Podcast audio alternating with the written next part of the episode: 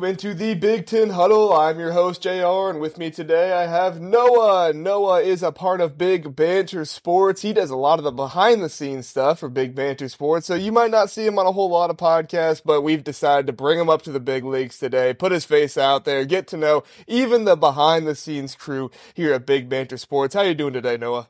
Good, JR. Thanks for having me, man. You know, I just like to show that even though I can uh, walk the walk, maybe I can talk the talk a little bit too, you know? There you go. Yeah. Well, I thought it was perfect because we're getting into basketball season. Obviously, we're doing one basketball show a week, and basketball is so analytics driven. I just figured let's bring the analytics guy on. How about that? Absolutely. Makes sense to me. Awesome. I love it. All right. Well, hey, we have a really cool episode for you guys today. So normally my first plan was like, well, let's preview some of the games that we're going to be seeing on November 6th. Uh, that is not going to happen because all of those games are stinkers. I think like the best one is maybe Indiana versus Florida Gulf Coast. And that was just because I kind of recognized that name from playing, uh, March Madness on PlayStation 3 back in the day.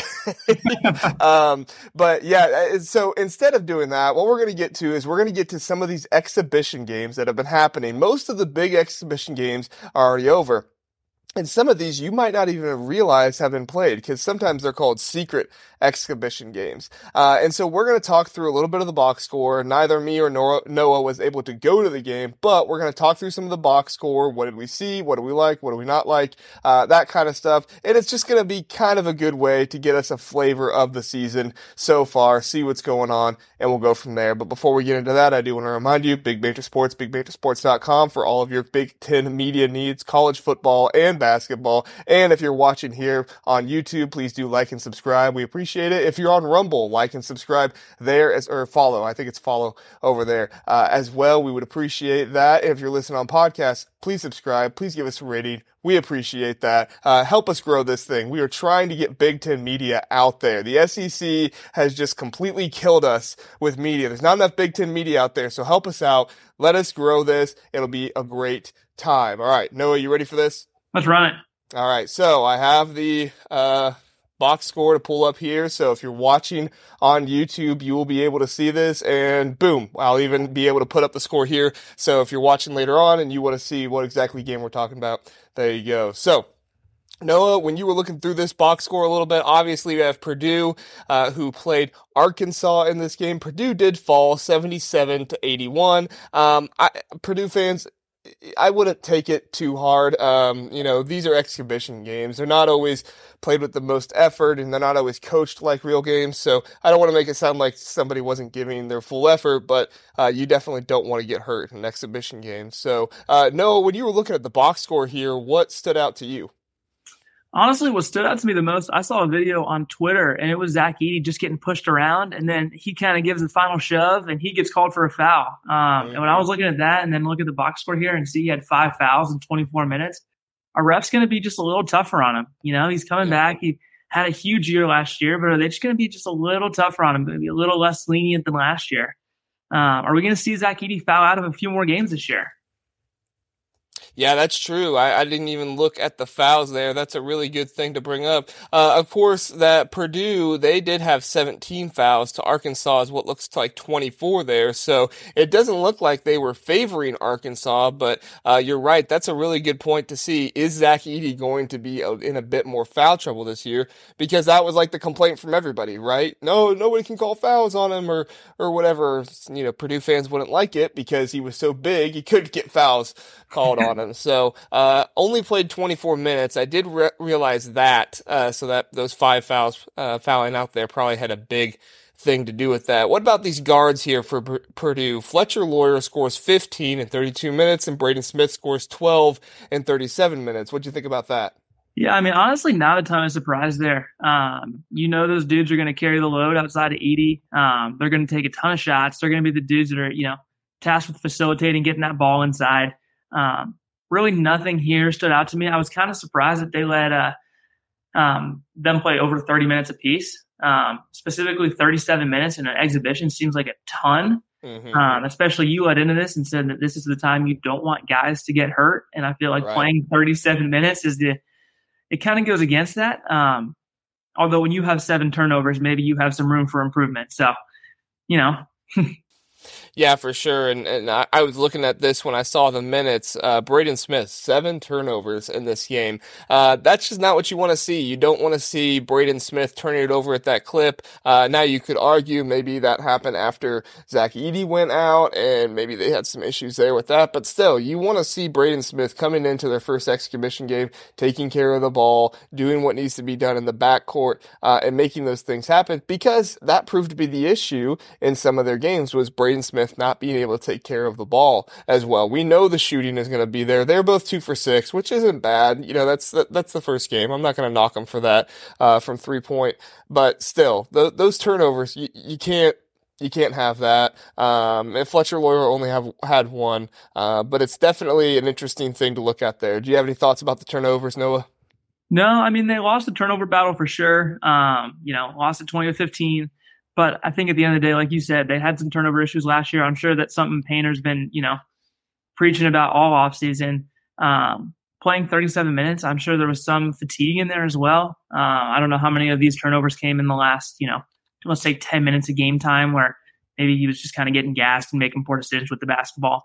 Um, you also mentioned shooting. I want to point out Mason Gillis, three for eight, um, doing what he does, just shooting the rock. Three for eight from three, I should say. Yeah. Um, and on top of that, Purdue out rebounded Arkansas 42 to 28. Um, I don't think that's going to be a surprise to anybody, but just wanted to point out that Purdue already dominating on the boards. Yeah, and uh, of course, whenever you have Zach Edey in there, you should dominate on the boards. Uh, even if it's only for 24 minutes, you should you should do that. Uh, one last thing I wanted to point out before we move on is uh, Ethan Morton. So Ethan Morton, I think he's one of those players on Purdue that doesn't exactly get enough recognition for what he is able to do, especially on the defensive end. Uh, but he was able to hit some big shots last year, especially from behind the three point arc. Uh, this game, 21 minutes, zero field goals attempted, zero three pointers attempted one personal foul, four rebounds. That's it. Uh, in 21 minutes, I know he's a defensive guy, but you have to get some kind of offensive production out of Ethan Morton if you want to have a better chance, especially if you haven't played 21 minutes in the game. Do you have any thoughts on that, Noah? No, I was about to say the same thing. If you're going to play 21 minutes, it's hard not to find a shot attempt at some point. Um, I mean, either, and you can't imagine, you know, he's not seeing the other team's best defender or anything like that. You got to imagine that at some point he had an opportunity, and maybe that's just him being passive and uh, trying to get other guys shots. But like you said, um, we know that they got four guys that are going to score the basketball, and, and Gillis, Edey, Loyer, and Smith. Um, Morton might have to hit a couple shots for him. So, especially to take that pressure off of them, you have to be able to consider yourself a threat on the offensive end. Um, what's that NBA player that just never had any offense. Uh, Tony Allen, right? Yeah. Grizzlies. I mean, they just like just don't guard that guy because he was never going to shoot. He was never going to do anything offensively. Yes, he's a good defensive player, but yeah, you have to have some kind of threat on the offensive end to keep him honest. So, all right, well, let's head on over to the next one. We have Ohio State play Dayton and a charity event. This one was a little bit more well known. I heard from some Ohio State fans that it was really, really difficult to get tickets. So obviously, in the same state, you would think, oh, well, Ohio Ohio State fans to be able to go to this. Uh, that didn't seem to be the case. Sound like uh, Dayton kind of held the tickets a little bit, but Ohio State did come out on top, 78 to 70. Uh, this was Chris Holtmann. He said he was doing this kind of for his friend, the coach over at Dayton, to help with some charity. I forget what the charity was for, uh, but uh, it says up here. Oh, I'll have to slide up. There we go. 13,000 in attendance. That's good for a charity game, especially uh, over there at Dayton. I know they love their basketball over there. Really, really good good fan base over there. But let's talk about some of these Buckeyes. Uh, Bruce Thornton led the way with 27 minutes, and I was surprised by this. Dale Bonner, the transfer, not talked about very much, 26 minutes for him. So obviously Chris Holtmann was kind of subbing guys in and out here, but I thought that was interesting. Do you have any thoughts on the minutes overall here, Noah? No, I mean, I think you you said it exactly. When Dale Bonner transferred, I mean, I'm an Ohio State grad, I'm a Columbus guy, but I didn't expect Dale Bonner to get a ton of minutes. Um, but it's funny looking at his stat line. It reminds me a lot of what was it, C.J. Walker a couple years ago that transferred in. The little yes, little dude played the point, came off the bench mm-hmm. for us, and came off the bench for Ohio State and did a lot of the small things. And looking at what Dale Bonner's stat line is here, it reminds me a little bit of looking at um, C.J. Walker's stat line back when he was at Ohio State. Yeah, I was listening to a podcast just trying to get a little bit of a sense of this game before we got on here, and I remember t- the uh, the the host telling me it wasn't a big banter podcast. I forget which one which one it was, but uh, he was telling us, and uh, he said Dale Bonner's speed is surprising. That he is just one of these guys that he can weave in and out of places and get to his spot, make his basket, uh, and it's kind of like he gets there and you had no idea how he got there. So uh, that seems to be a nice piece for Ohio State. Of course, he was only one for six, one for four from three point, uh, so it wasn't necessarily the best uh, game in the world from that standard. He was minus three in the plus minus column, so uh, I wouldn't say he had an outstanding game, but still 26 minutes. That yeah. that shows that Chris Holtmann wants to get this guy in there and wants to get him gelling with the other guys. You have any more thoughts on this one, Noah? Yeah, I mean, so Bruce Thornton was a guy at the end of last year. I think if you had watched him play from the beginning to the end of last year, he took huge strides from beginning to end. And then you look at the box score here, and it makes you think he might be a guy that takes a huge step this year. Um, ended with 21 points. Um, looks like he drew six fouls, um, which pretty nuts. Mm-hmm. Um, he's a dude where Ohio State is going to have to rely on him and Jamison Battle. Um, assuming that Roddy Gayle does not, you know, continue his his Big Ten tournament dominance where he just literally made every shot he took. Um, if that is not the case, then Bruce Warren's going to have to carry the load a little bit, and it looks like um, maybe he's ready for it, which will be kind of exciting to see another young, um, exciting point guard or whatever they turn him into, maybe a shooting guard in the Big Ten. Um, it also stood out to me that the two freshmen, Scotty Middleton and Devin Royal, each got 18 minutes of play. Yeah. Um, over the last couple years, it seems like Holtmann has been able to produce freshmen and turn them into NBA draft picks. Um, saw that a couple years ago with Malachi Branham, and then last year with uh, Brice Sensabaugh. So it would be exciting to see what he can do with these two guys. Are you know both I think four star guys coming in, pretty highly recruited dudes, and so you know exciting to see what Holtmann can do here. Yeah, and I think the other freshman that uh, was coming in was Taison Chatman. I think he is injured. I think he has something going on. I don't know if it's like he can't play at all or if they were just holding him out. They didn't want to risk it. Uh, but I think he has something going on. But yeah, I was also going to point out Evan Mahaffey uh, the Penn State transfer, he was another transfer that people were kind of like, what's going on here? Uh, and then I'm listening to people talk about him in the uh, off season, and people are saying, look, this is a guy with an NBA body. This is a guy that can really turn into an NBA like player who wanted to go play for a coach who can take players with NBA bodies and turn them into something. Well, that's been Chris Holtmann these past two years with Malachi Branham, Bru- uh, Brice Sensabaugh. I almost said Bruce Sensabaugh. Brice Sensabaugh last year. Um, so, so you know, he obviously has some trust from the coaches to be able to play this season as well. Uh, I, I'm just really encouraged by the starting lineup here for Ohio State. Roddy Gayle, Bruce Thornton, Jamison Battle, uh, Evan Mahaffey. I don't think he's. Uh, I don't think he's in the starting lineup, but the other one would be Zed Key or Felix Okpara, all of them were plus 10 or more. Oh, except for Roddy Gayle. Sorry about that. But all of them were plus 10 or more. Oh, and Felix Okpara. Uh, but Bruce Thornton, Jamison Battle, and Zed Key, all of them were plus 10 or more. And, and I want to say, Dayton's not a slouch team. Dayton is mm-hmm. not a bad, you know, mid-major team. Uh, they probably are going to win the A10 or at least contend for it this year. Probably going to make some noise in the tournament. Be one of those teams that people say, hey, this could be a team that gets an upset or does something pretty cool in it. So, uh, yeah, it's early on in the season. Ohio State should have better athletes, should have better players, but still, Dayton, not a bad competition. Uh, you have any more thoughts on this one, Noah? No, I think you said everything. Um, it'll be interesting to see the minute distribution between Zed and Felix Okpara as the year goes on. But, um, you know, neither one of those dudes is going to be able to lock down Zach Edey. So it's going to be how they can score outside of those two.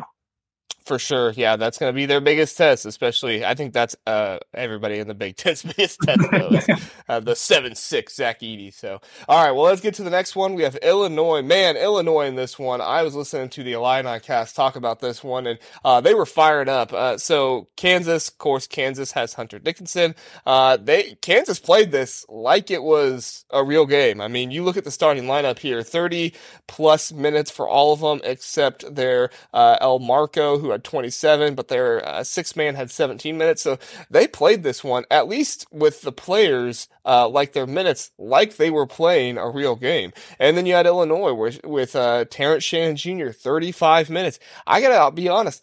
I came away very impressed from seeing that they were able to take down Kansas in this one. I would have thought Kansas would have, you know, maybe played it a little safe and, oh, maybe that's why they won. But no, when you look at this and when you hear people talk about the game who were there, this was this was a hard fought game. This was a lot of a lot of bumping elbows and a lot of hard uh, basketball. Hunter Dickinson apparently uh, really I don't want to say it was a dirty play because I didn't exactly see it, but I heard it was not a kind play on one of the Illinois big men. Uh, so you know, it was a it was a hard fought game, and Illinois came out on top. What do you think of this one, Noah?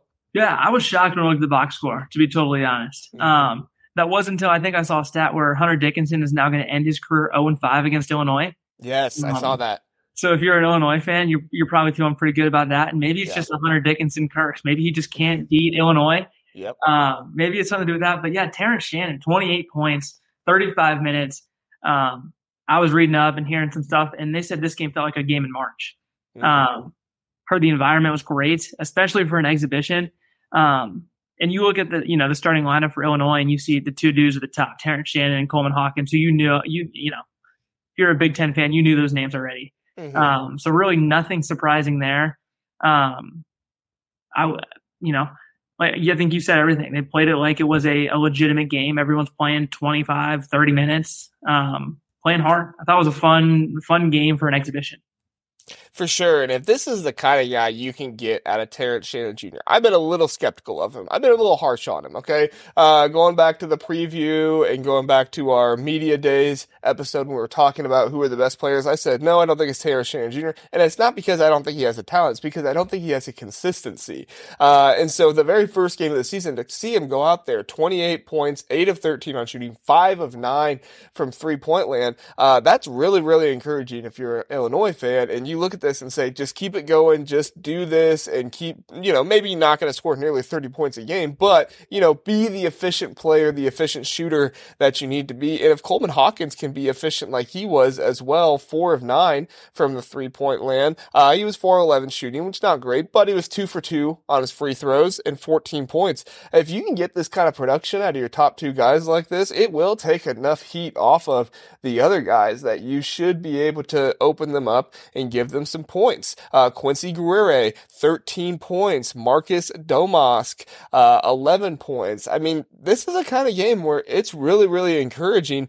And I might have to rethink what I was talking about and say, Illinois might be a top three team in this conference. What are your thoughts on them, Noah? Yeah, no, I agree. Um, I was looking through the AP rankings again just to make sure that I, I saw it right. But Illinois, I think, was 25. Is yep, that what I remember seeing? Yep. Um, and just looking at this and seeing the AP ranking, I mean, um, obviously, it's an exhibition game, and you know I don't want to react too early or too quickly to anything like this. Um, but for you to be able to go and play against a Kansas team who's playing this like it is a real game and beat them by seven, maybe this is a top you know 15 team in the country, if not a little better than that. Um, it'll be really exciting to see can Terrence Shannon, like you said, can he be consistent?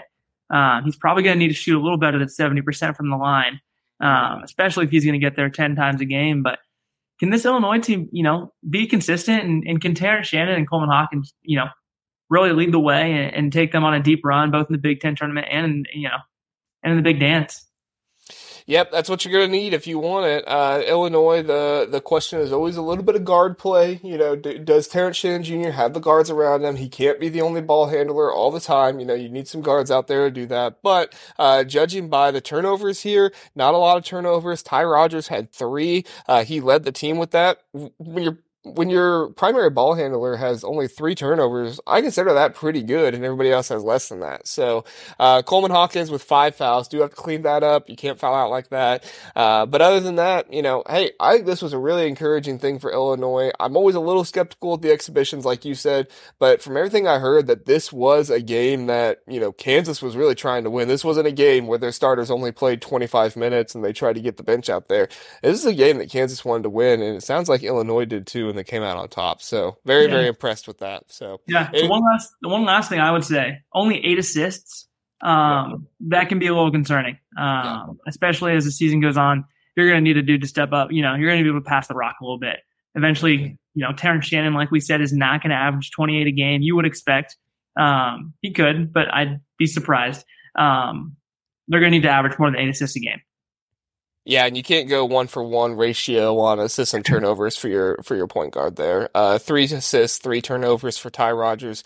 Got to be better than that, but it was enough to win in this game. So uh, why why complain about that, right? Absolutely, it's easy to uh, now. exactly, exactly. When you know the results, it's like, well, we can complain less. So, all right, let's move on to St. John's and Rutgers. Uh, St. John's won, of course, the new Rick Pitino St. John's. Uh, they won 89 to 78 against Rutgers. Um, this was a game that I, I think it looks like Rutgers was not treating this like you know, a real matchup. They had every single player play more than 10 minutes, it looks like. Uh, Rick Pitino and his guys, their starters played most of it, and it was double overtime, so I should add that into it. Uh, but this doesn't seem like a game where uh, Rutgers and Steve Pikiell were trying to do their best to win. It seems like this was more about get the guys their minutes, uh, let them play, see how they do, kind of stuff like that. Maybe grade out the team and see how they go. Uh, so, like I said, you know, we do have to adjust minutes because it was double overtime, but but in this situation, I just don't know if Rutgers had the same goal going into this one as St. John's. Did you have that same thought too, Noah? Yeah, no, I agree. Especially as you know, you look at the St. John's starting lineup and you see all those dudes playing, you know, significantly more minutes than the Rutgers starting lineup. Um, I mean, you have Daniss Jenkins playing 46 minutes, Glenn Taylor Jr. playing 43, like that. You know, you don't see that a lot in an exhibition. Um, obviously, Rick Pitino taking over the team you know, new head coach, a lot of new guys transferring into St. John's, particularly. Um, might have been more of a, a, a, significant game to them than it was to Rutgers. Um, the one thing that did stand out to me from the Rutgers side was um, Jamichael Davis. I actually had to look up who this dude even was, to be totally honest. And when I looked him up, I think his 247 recruiting profile listed him at 155 pounds. Wow. Um, he was a three star kid. I'm sure that the first thing he did at Rutgers was put on some weight. I didn't yeah. see these games, so I don't know what he looks like now. Um, but I mean, put up 16 points, six rebounds. Um, when I saw the six boards, is kind of when I was like, huh, how big is this guy? Um, I looked him up, like, like I said, he was like 6'2, 155 is what he was listed on his recruiting profile. Um, but it's got to be exciting for, you know, Rutgers to have a dude, a freshman come in, play 34 minutes, score 16 points. Yeah. You know, I, I, think if you're Rutgers, that's maybe the one, you know, the the big positive you take out of this game. Well, if you told me a freshman was going to do that, I would have thought you were talking about Gavin Griffiths. You know, he was the one that I had number five on my freshman ranking going into the season. It was kind of a hot take, but, you know, I looked at it and said, this is what Rutgers needs this year. I was looking at it more like who's going to be the most impactful, not so much who's going to be the best freshman. Uh, but I looked at it and said, Gavin Griffiths is what this team needs. And it turned out to be true because they, they were four for 20 as a team. Gavin Griffiths had three of those, three for eight from behind the arc. So, uh, you know, they need three point shooting. Gavin Griffiths is going to bring that. Uh, but I, I have to also say, I was impressed with Cliff Omoruyi. He played 37 minutes and only four fouls in 37 minutes. Uh, now I know you, you would like for him to not get to four, but still in an exhibition game, like I said, where they're going a whole lot harder, it sounds like with St. John's, and they're probably going to try to get him in foul trouble, uh, you know, to only commit four fouls. I think that's good for Cliff Omoruyi. I think that he's improving in that area. It looks like, and I think Gavin Griffiths, you know, even though this was a loss, it looks like he is the kind of player that they need coming in. So between Jamichael Davis and Gavin Griffiths, I think this is this was an encouraging setup for Rutgers. Did you think the same? Yeah, hundred percent. I mean, like you, like we've talked about a couple times already. Not the same goal here. St. John's wins the game. Rutgers gets some some of their young guys on the court. Um, Griffiths and Jamichael Davis, 34 minutes apiece for their freshmen. Um, Griffiths takes 15 shots, leads the team in shots. Like you said, kind of shows that he's going to probably be the guy this year for him. Um, and other than that, I mean, not, I don't feel like there was a ton to take from this game. They fought. I think they were down 20, um, is what I heard. I think they were down 20 in the first half to force. Yes, 41 to 23 at the end of the first. Yeah, I think I think at one point they were down 22. I think was the biggest um, oh wow yeah. deficit they faced in the first half and came back to force overtime.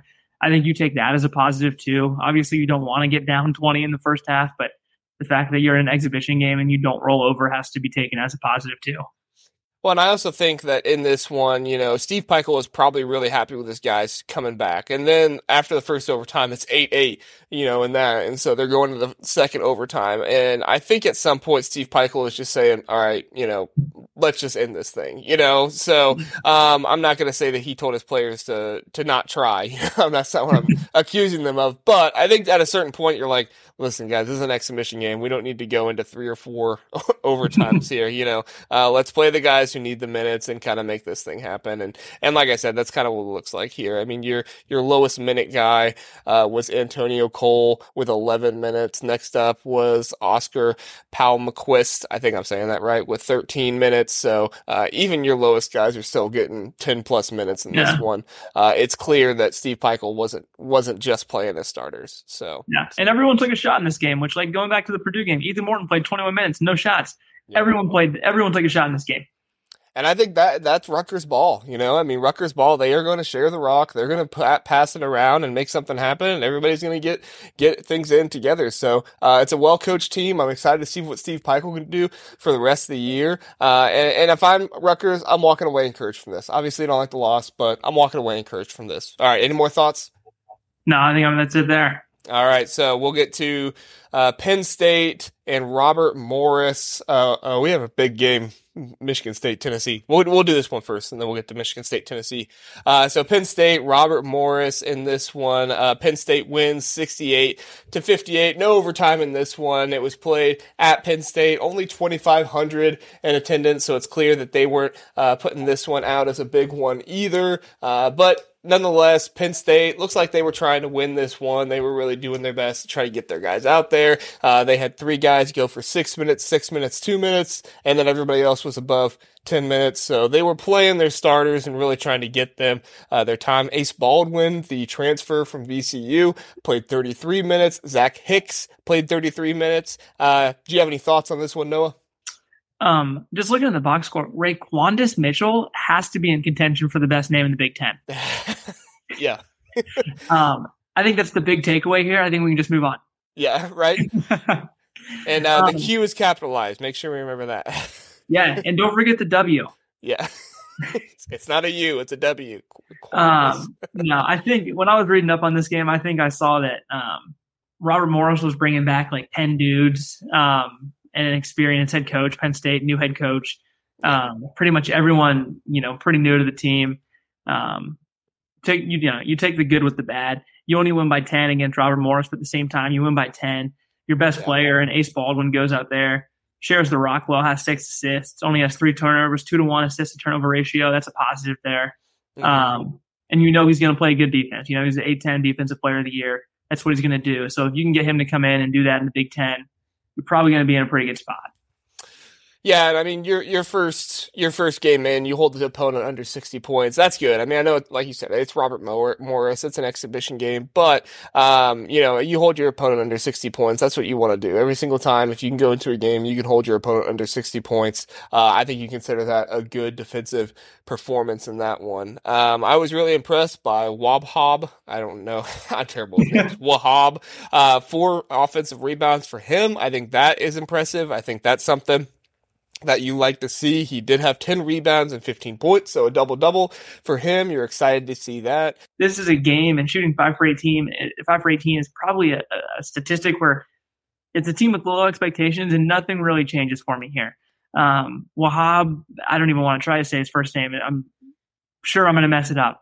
Yeah. Um, having 15 and 10 and only having one foul is encouraging, but I don't know what kind of size Robert Morris has to actually compete with him.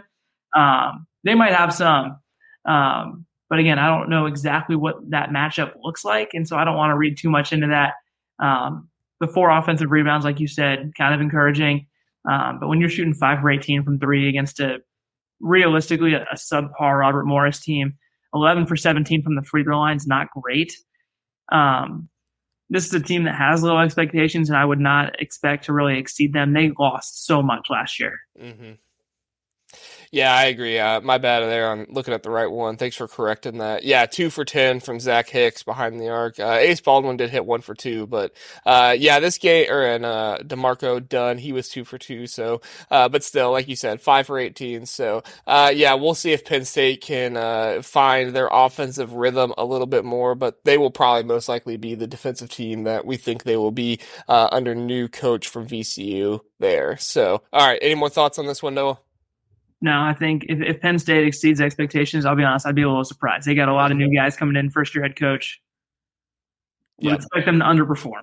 I agree. I agree. All right, let's get to Michigan State and Tennessee. This one was a close one. Uh, Tennessee did come out on top, 89 to 88, uh, but this one was at Michigan State, the Breslins Center, nearly 15,000 in attendance. So uh, definitely those Michigan State fans were there and cheering them on. Uh, when you look at the box score here, it looks like Tom Izzo was trying to get a lot of different guys in there. Tyson Walker did get his with 33 minutes.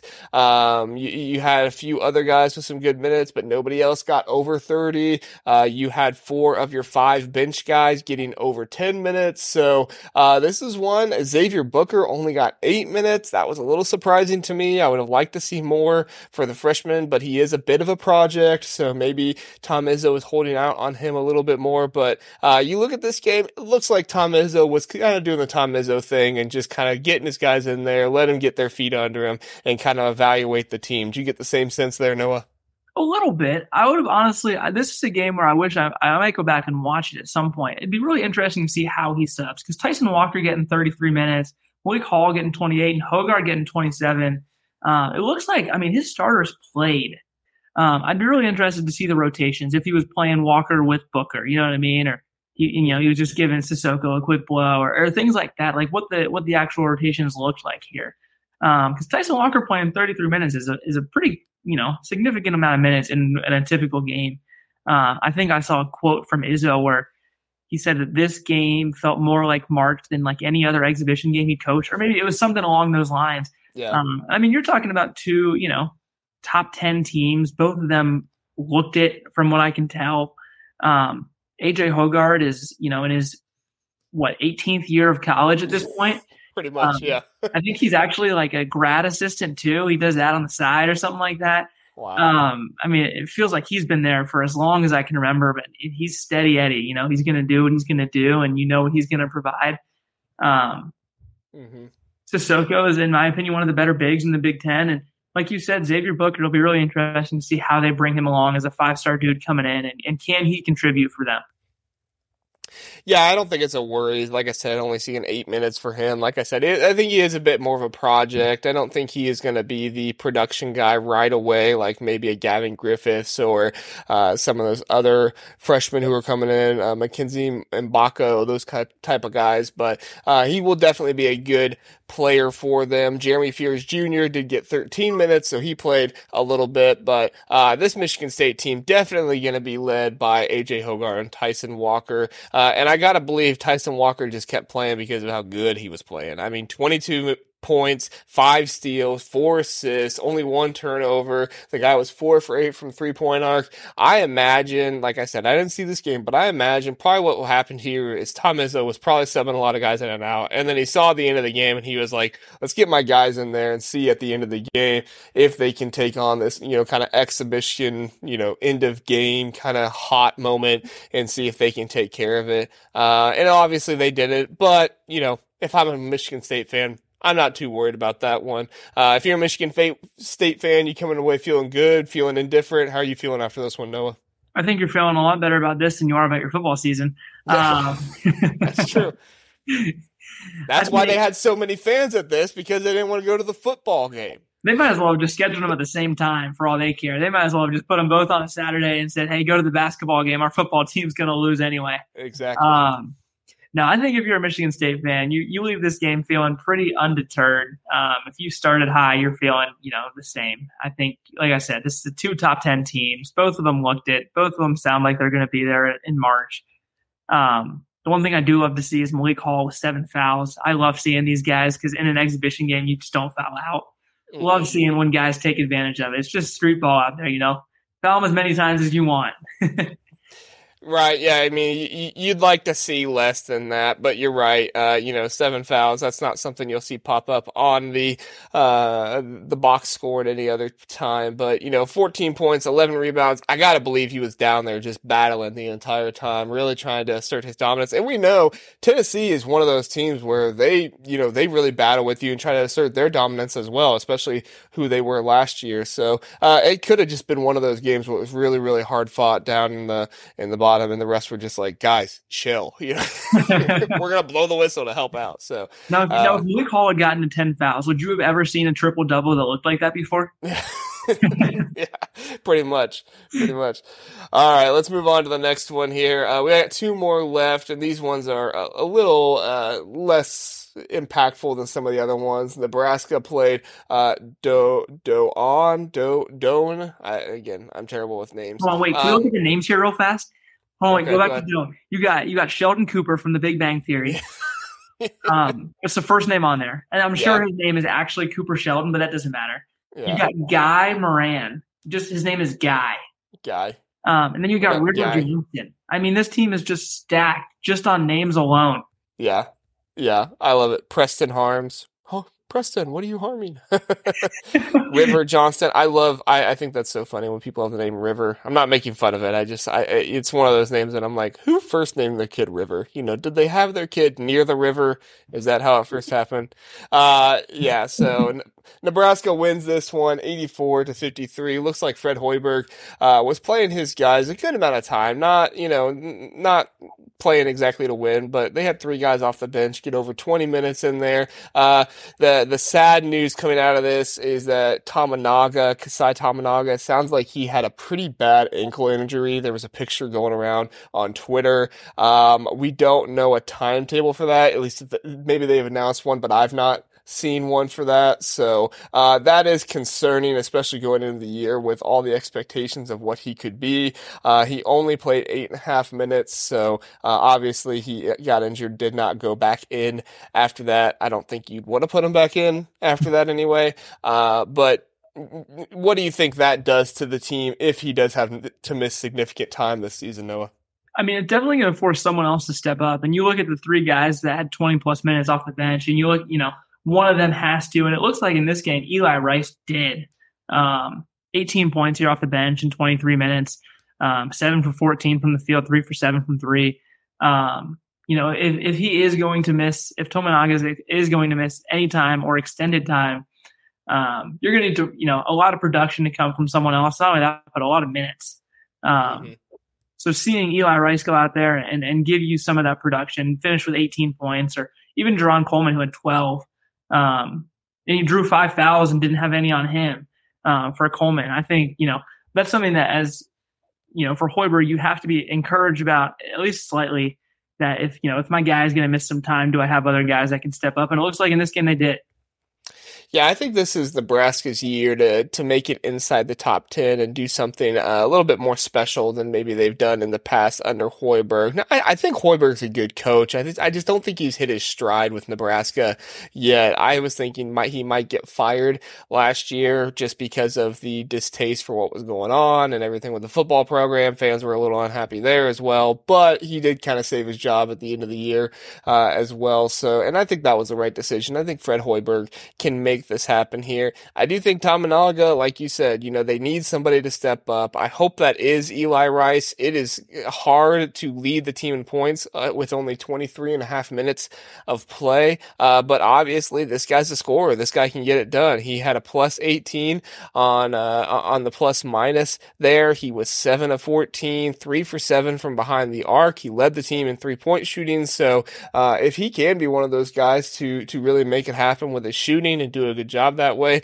they might be looking at somebody and say, Hey, Tominaga, go ahead, rest up, you know, maybe take some time off in the out of conference. And then when we get back to the conference, maybe we'll get you back in there. So, uh, like I said, I don't have a firm update on him. Please go research that if you want to know for sure. Uh, but, but yeah, so any other thoughts on this one here, Noah?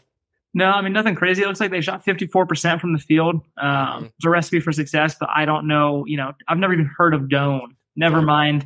Um, could I tell you anything about the talent level? So you probably should shoot 54% from the field if you're Nebraska here. Uh, oh, it might be like them going to play against you and I. I don't know. Yeah. There's something about doing what you're supposed to do as well, right? You know, maybe maybe you don't look away, look at it and say, "Oh, that was super impressive," but they did what they were supposed to do. They got it done. So, exactly right. Do need to improve the three point shooting though. Only six for 25. Uh, do need to get better at that. So, all right, let's go to our last game. Indiana played at uh, Indianapolis, University of Indianapolis. So, um, you know, in Mike Woodson, he was playing a lot of guys in this one. Anthony Leal had 11. Payton Sparks, their kind of backup transfer center, he got seven. Uh, Malik Reneau led the way with 27 minutes. So it was definitely an interesting one to uh, to look at here. Uh, and Mgbako had 25 minutes, so yeah, I think it was a good combination of Mike Woodson was playing his guys, but also just realized this got out of hand because they did win 74 to 52. Do you have any thoughts on this one, Noah? Uh, well, the first thing that stands out to me, so Gabe Cupps, does that name ring a bell at all? I don't know if you know yeah. who it is. Yep. Um, for those of you guys that don't, I think isn't he the kid that challenged LeBron to a shooting contest a couple years yep. ago? Yes, um, he was gosh, I mean, talk about a kid with confidence. He actually um, he beat my alma mater in the state championship game in uh, in basketball a couple years ago. Oh, really? Um, yeah, I was following it. I'm, I'm, many years older than him, but I was following on Twitter and I saw that you know Gabe Cupps was that guy. That's cool. Um, so it's kind of funny seeing his name finally show up on a box score after him, you know, absolutely just running through Ohio high school basketball for the last couple years. Yeah. Um, and he was a guy that Ohio State wanted, right? Yeah, but if I remember right, I think Gabe Cupps committed to Indiana like super early on. Yeah, um, I think um, Ohio State was trying to get him to flip because they wanted him, but I think he stayed stayed true to his Indiana commitment. Yeah, no, that sounds Obviously right. He's there, but yeah, yeah I think, like I said, I think he committed as like a sophomore, maybe like early junior year, and I think his commitment was always like at least around Ohio. It felt pretty solid. Um, mm-hmm he was the top kid in the state, but I don't remember ever hearing anything like, "Oh, he might flip." It was always kind of like once he committed, he committed. Yeah. Um, but yeah, I mean, outside of him, uh, obviously he stands out to me. Um, you know, Kel'el Ware, um, in his you know first game from Oregon, making an impact already, fourteen and six. They're going to rely on him a lot this year. Um, seeing Mgbako, you know, go fourteen and eight, um, not getting in any foul trouble really. Two fouls in 25 minutes. You work with that. You can live with that. Um, I think that's got to be encouraging. Um, and again, they shot 30 for 62 from the field. They only took 10 three pointers, which is kind of surprising to me on a team that, you know, probably can shoot. Mm-hmm. Um, but that's not something you really, you know, you're that concerned about. 11 for 20 from the line is not good though. Yeah.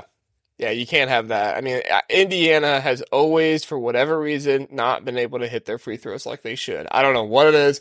I don't know why Mike Woodson doesn't just get them out there and make them shoot free throws until they bleed. I don't know, but uh, for whatever reason, IU they they struggle from the free throw line, and uh, more evidence of it here. I mean, Kinsey Mgbako only three on six attempts, only made three on six attempts. Kel'el Ware one for two, uh, and CJ Gunn two for five. Just not get it done. You have to shoot from the free throw line better than that, even in even in the games like this. So, um, any more thoughts on this one, Noah? No, I mean, I, like kind of going. It's the same thing as the Nebraska game. It's hard to really write home on a game that you're not really playing anybody. Um, they right. did what they were supposed to. Um, their starters did what they were supposed to. Um, beyond that, nothing crazy. Anything stand out to you here, really? Uh, no, I think the free throw was something I was going to point out as well. I do think that, you know, just looking at the starting lineup, Kel'el Ware and, and Mackenzie Mgbako, Malik Reneau, Xavier Johnson, this is a good starting lineup. Uh, I don't think Trey Galloway is anything super special. I think he's a good glue guy. Uh, but, you know, this is a good starting lineup and Indiana should be able to do some good things this season. Uh, if they don't finish in the top half of the Big Ten, uh, I think it's a pretty disappointing season for them this year. You, you're going to want to see Indiana compete, Indiana play well well. And uh, if you can be in the top half, certainly be, at least be in the top five of the Big Ten. Uh, I think that's what you want from them this season. So yeah, if you're in the uh, top half, you can make a run. I think anyone shows exactly. that. Yeah, exactly. So I did see here while we're on. So I, if you don't know, people, we are recording this. We are recording this Monday night. It'll be released Tuesday night uh, because of Halloween. So I'm still going to release it on time. But uh, the live score updates of Iowa Quincy. Uh, did you see this game? It just ended. believe it or not, Iowa playing against Quincy was not on my uh, my watch list for tonight. I don't know if I'll be able to find it. I have it here on my phone because I was just going to kind of pay attention to it. No, it looks like I won't be able to find oh, it. looks like you got a score at the top: ninety-two Iowa, seventy Quincy. Where? Uh, looks like right. At, oh, there you go. Oh no, this isn't the right one. Uh, okay, so on my phone. Oh no, this is right. Okay, Oh, my phone messed up. All right. So I'm glad I pulled this up then. Okay. Iowa 92, Quincy 70. On my phone, it said final, uh, which I don't know why it says final, uh, but it says 57 to 43 final. 10 points in the second half for Iowa, 16 points in the second. I was like, oh my gosh, did Iowa find a defense? Uh, I know it's Quincy, but uh, no, looks like they're uh, same old Iowa, 92 70, giving up over 70 points to Quincy. Uh, looks like we're going to have probably the same Iowa team here that we normally do. Um, get rid of some of these ads. Uh, I think Payton Sandfort 22 minutes, uh, 13 points here. You know, he's gonna, he's gonna probably be their leading scorer this year. Uh, we'll see what happens there. Patrick McCaffery's coming back. Uh, Tony Perkins is there as well. Um, for first glance here, do you have any thoughts at all, Noah?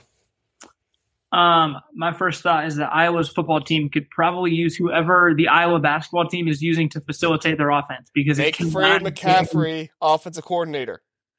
I mean, honestly, could it get worse? like, just, I mean, gosh, this just reminds me. My first thought was literally how bad Iowa's football, you know, offense has been, and seeing them score 93 points with seven minutes left in this game really just makes you think that Iowa could use some, maybe some of these guys on the football team. Right right? All right. Well, we won't investigate this too much. We didn't exactly plan to get into this, and uh, I feel bad putting you on the spot there, Noah, with uh, something you weren't planning on looking at. So uh, that's the Big Ten huddle for you. I make my guess, try to look at uh, stuff that they weren't prepared for. So, all right, uh, we uh, in this one uh, we had a few other exhibition games. I'll just mention them real fast. Illinois did play Ottawa from Kansas. They won 116 to 65. I didn't think that was really needed to be referenced. Michigan State beat Hillsdale 85 to 43. Again, I didn't really think that needed to be referenced, especially since they played some other teams. Uh, we, they do have a little bit more exhibition matchups coming up, but most of them are against pretty subpar opponents. Northwestern versus McKendree, Purdue versus Grace, Wisconsin versus UW, Stephen Point. I mean, a lot of these teams are teams that you just don't even know about. So, oh, so what are they finding these teams? right? They're probably Division two teams that they're just playing to get get some time. So Minnesota still got one. Indiana, uh, Michigan does have one. I think that's in a few days though. So, uh, still a few more exhibitions that we won't be able to get to, but I didn't really feel like those were ones we needed to get to. So, all right, Noah, you got any more thoughts before we get out of here? Um, I'll make a call right now. Bruce Thornton, uh, first team All Big Ten. Um, there we go. Okay. I think that's going to be my final thought. Bruce Thornton, first team All Big Ten. That's my call right here. All right, we'll see if it happens. See if Bruce Thornton can uh, make the magic happen this season. Played really well in the scrimmage, so we'll see if it happens. So, all right, hey everybody, thanks for watching. Appreciate it. Uh, please do like and subscribe, like I said, and do visit Big Banter Sports, BigBanterSports.com. Uh, like I said, Noah is behind the scenes. I am Jr., the host of the Big Ten Huddle. We will see you again next time.